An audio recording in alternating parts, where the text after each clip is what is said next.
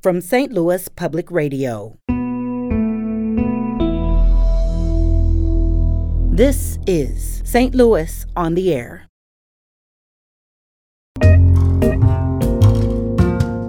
Um, a police officer should not be called to be a nurse and do things that a nurse would do. They're not trained that way. Um, I don't need to go to a bank and be your clerk because I'm a nurse. You know, can I get it done for you right now? Yes, but there are a lot of problems that will come out of it because I'm not trained that way. I'm Sarah Fenske.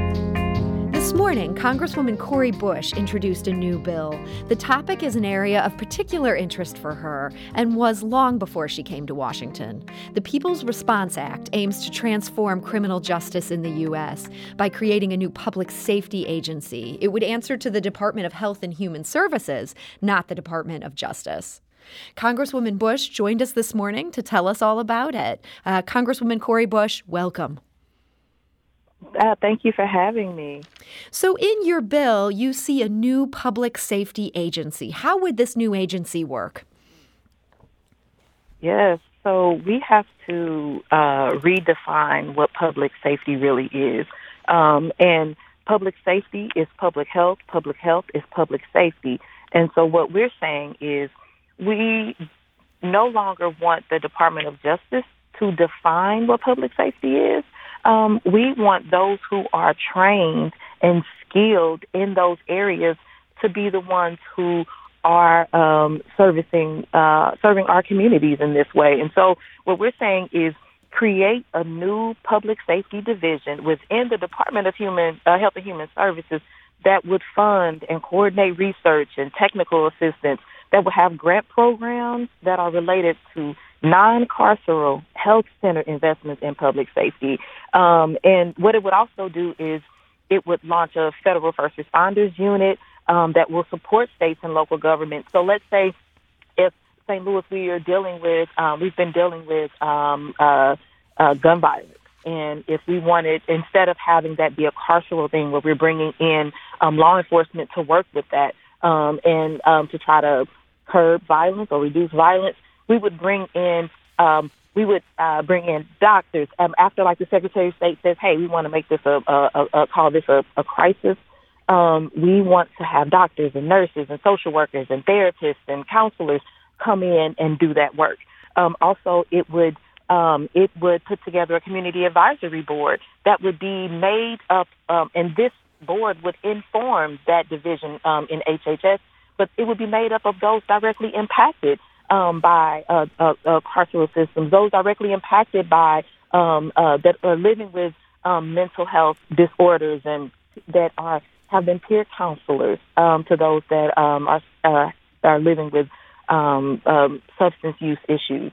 Uh, and so those are some of the things. But then also we we want to make sure that that is funded.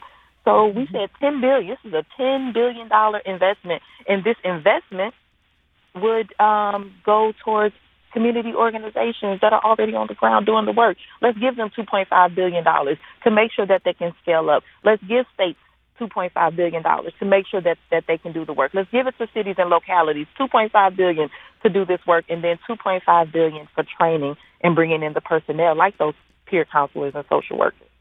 So, just to make sure I'm understanding this right, this would be in addition to everything that's going on through the Justice Department. This would not be instead of that work.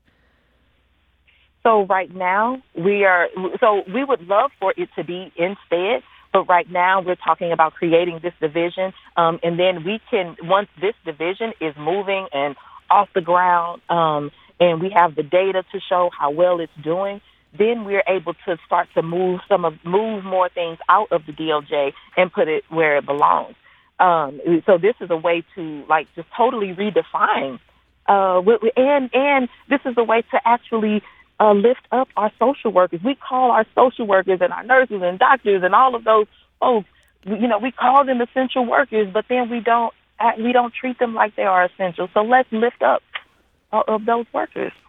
So, in this period where this would get established, and you'd still also have everything running through the Justice Department, you'd still have the FBI, all of these these federal agencies that have a more traditional view of these things. How would you ensure that police departments work with these first responders that you'd be funding and don't undercut them? Yes, because so one part of this is also working together um, with these organiz- with these um, agencies. So there would be an interagency task force that would coordinate and pr- promote this holistic approach. So we wouldn't be working against one another. We would be working together. They would understand that this is an actual division within HHS, um, and that this is that um, coordinating with um, that division is going to be uh, a part of their work. So that's um, HUD, so Housing and Urban Development, the Secretary of Education, Secretary of Labor, the, the DOJ, um, the EPA, all of those agencies would we would work together. That they would work together to be able to make sure that the communities um, are receiving the the service that the proper uh, uh, resources that they need. So we wouldn't work against one another. This would be, um, and and the other thing is this: when I look at it on a, a, a if you just look at it simply, you know, I would love for as much. You know, I'm a nurse. But I, you should not call on me to be your police officer. I'm a nurse. I'm not. A, I'm not a police officer. I'm not trained that way. Um, a police officer should not be called to be a nurse and do things that a nurse would do. They're not trained that way. Um, I don't need to go to a bank and be your clerk because I'm a nurse. You know, can I get it done for you right now? Yes, but there are a lot of problems that will come out of it because I'm not trained that way. So um, we want to make sure that people are trained to do the work that they're doing and that we lift them up and make sure that they have those resources. It seems like this kind of work, people like nurses and social workers and mental health counselors, that has really taken a back seat for a long time in this country. Do you think we're at a point where uh, our mentality is beginning to shift? We're finally understanding this need. Yes, yes. And as a mental health nurse, you know, I worked in I've worked in mental health for a long time, um, and just because the stigma is still there we're talking about uh, mental health or we're talking about substance use or um, uh, intimate partner violence and um, um, sexual assault, when we're talking about those things, because it still has this stigma or there's still like people don't really want to address those issues um, um, directly or even con- or confront them, I should say um, that that's how that has happened. But now we are being very. Our office has we have been very vocal about those issues, and that the people of St. Louis and people all over this uh, country, um, you know, deserve to have the proper treatment and the proper help. That's on us. That's a policy decision. And so I'm here to make sure that those voices in St. Louis and across this country are heard, and that's what I'm doing. So that's why we're working with we're working with um, the Drug Policy Alliance and Human Rights Campaign, the ACLU and uh, Civil Rights Corps, so many groups, um, uh, Black Lives Matter, Mobilize, uh, um, uh, uh, Greenpeace USA, uh, so many, um, uh, Movement for Black Lives, and so many groups. We're even working with um, uh, the National Center for Law and uh, Economic Justice, hmm. working for law, work, working with law enforcement action partnerships, um, Youth with Guns, so many groups. We have like close to 50 different organizations that we're working with. And we've also worked on the ground. Sarah, we've worked with, we talk with activists on the ground. We talk with mayors um, and law enforcement on the ground. We talk with health officials on the ground. We've um, talked with organizations that are doing this work already on the ground to inform this legislation to make sure that this is something that can actually change our communities and save lives. I'm here, Sarah, to save lives. So this uh, this federal plan, the People's Act, what you're talking about doing is something that it's kind of along the lines of what many local communities have talked about.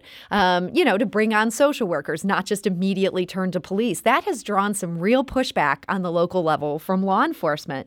Are you worried about people who would see this as a way of quote unquote defunding the Justice Department over time, and that they'd push back on this on the federal level? Well, I think this is the thing. Do we do we fund do we fund um, uh, would you go to a place to have services that where the people aren't as well equipped to do something. I think about every time someone would come into a hospital and they would they would notice that a nurse was kind of new And so they would say, I don't want that nurse. I want the nurse. Give me, give me this person over here because they wanted the one that has the skills that they felt more comfortable with. Um, because they wanted to make sure that they were taken care of in the best manner. So, in the same way, why do we? Why would we continue to fund um, uh, uh, fund an area that is not making sure that um, they're doing the best work you know, mm-hmm. in that area when we have people who are trained and and and proper. That's that's like saying that we should we should fund um, our catering services. We, we should fund catering services to do police work, and and and it would be hurtful to take that from them because like that doesn't make sense. Have the people who are skilled and trained to do. This isn't a knock at law enforcement either. This is to say you do you have a job, but social workers also have a job Mm-hmm. When there is some, when when I think about my patients who have who have who are living uh, who have shown up um, in in a clinic suffering with a mental health crisis, they need help. They need resources. They need somebody that understands what they're going through. They need that, and they deserve that. And so, what we've seen when we know um, statistics, um, statistics show us that um, this is a problem that will only be solved um, through legislation. Because when you have uh, these issues where um, people will not call the police because they, you know, when someone is having a health a mental health crisis, when people with um, untreated mental health disorders are 16 times more likely to be killed during a police encounter than people without mental health um, disorders. When nearly one in four people killed by law enforcement officials have mental a mental health disorder, you it makes people not want to call that's not what we need. So that's why we are, one thing that we have with this also is this money that's for cities and states and localities. There is money there to be able to train 911 professionals to be able to reroute those calls to this division. There is money available to for 988 for those mental health uh, uh, call centers, but in, and the education to say, hey, you know, have your people call this 988 number and we can dispatch a nurse or um, or something like that. And let me say too, I've seen this work because there is an organization in St. Louis that I worked very well with as a nurse, as a mental health nurse, and they would go out on these calls instead of police, and they saved lives. And I just want to see this on a bigger scale. hmm Well, that's the People's Act. You introduced that this morning, $10 billion bill. Uh, do you think you'll get the co sponsors you need to push this one through? Um, we have quite a bit of co sponsors right now, and we also have um, um, we have three other representatives who are on this bill co-leading with me. Um, and so we're doing, we have Representative um, Pramila Jayapal, Representative um, uh, Ayanna Pressley, and Representative Jan Schakowsky, who are all on this bill with me, plus plenty of co-sponsors. So we are already moving. So we should also mention um, you are finding some success here. Last week, your first standalone bill won approval. This is H.R. 3241. It makes improvements to the National Park Service and related programs. I got to say, that's maybe not the first issue that people associate with you. What led to your interest in, in uh, pushing that bill? well, you know, I, when I think about um, just on a large scale, you know, what are some of the things that we can grab right now? So the things that would really make a really make a difference that are like the low hanging fruit. And so that's what that was about. Um, and then just the idea that we can protect the Underground Railroad, like that's important to me. We have to preserve that history, making sure that, um, you know, uh, St. Louis, you know, tourist that tourist attraction being the arts. Uh, we need to make sure that if that's if that's what helps bring in um, help to bolster our economy in St. Louis, that um, that we make sure that what needs to be in place as far as um, the the laws around that, um, that all the codes, that all of that is in place to be able to continue to do that. Then we need to do it. So that was low hanging fruit. So that's why we um, were able to take care of that and get that done. So low hanging fruit, but it, has got to feel good to have gotten a bill across the finish line. Absolutely, and it's the first of many. It's the first. That's our first standalone bill. We have about seven that we have gotten across the line. Um, but this is the first standalone. Those were in packages. So we're just so proud that we were able to, that we are able to do this work. So thankful to the people of St. Louis for voting me in. I just every day I wake up honored and humbled that I am actually here and that I get to work um, for everyone. And our motto is that we're doing the most for all of St. Louis, starting with those who have with who have the very least. And so that's what we're doing. So I just want to make sure that um, St. Louis is lifted in every single thing that we do. Well, Congresswoman Cori Bush, thank you so much for joining us today. Thank Thank you. Thank you. The People's Response Act. Look out for it. Thank you. St. Louis on the Air is a production of St. Louis Public Radio. Understanding starts here.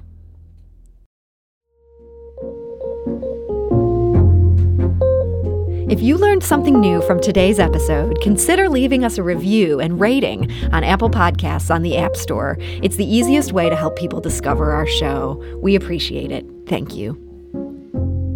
St. Louis Public Radio is a member supported service of the University of Missouri St. Louis.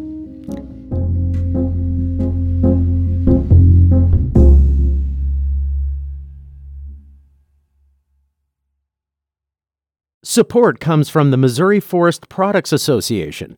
Missouri produces wood pallets, railroad ties, white oak barrels, hardwood floors, and more. Details on the variety of products made in the state are at choosewood.com.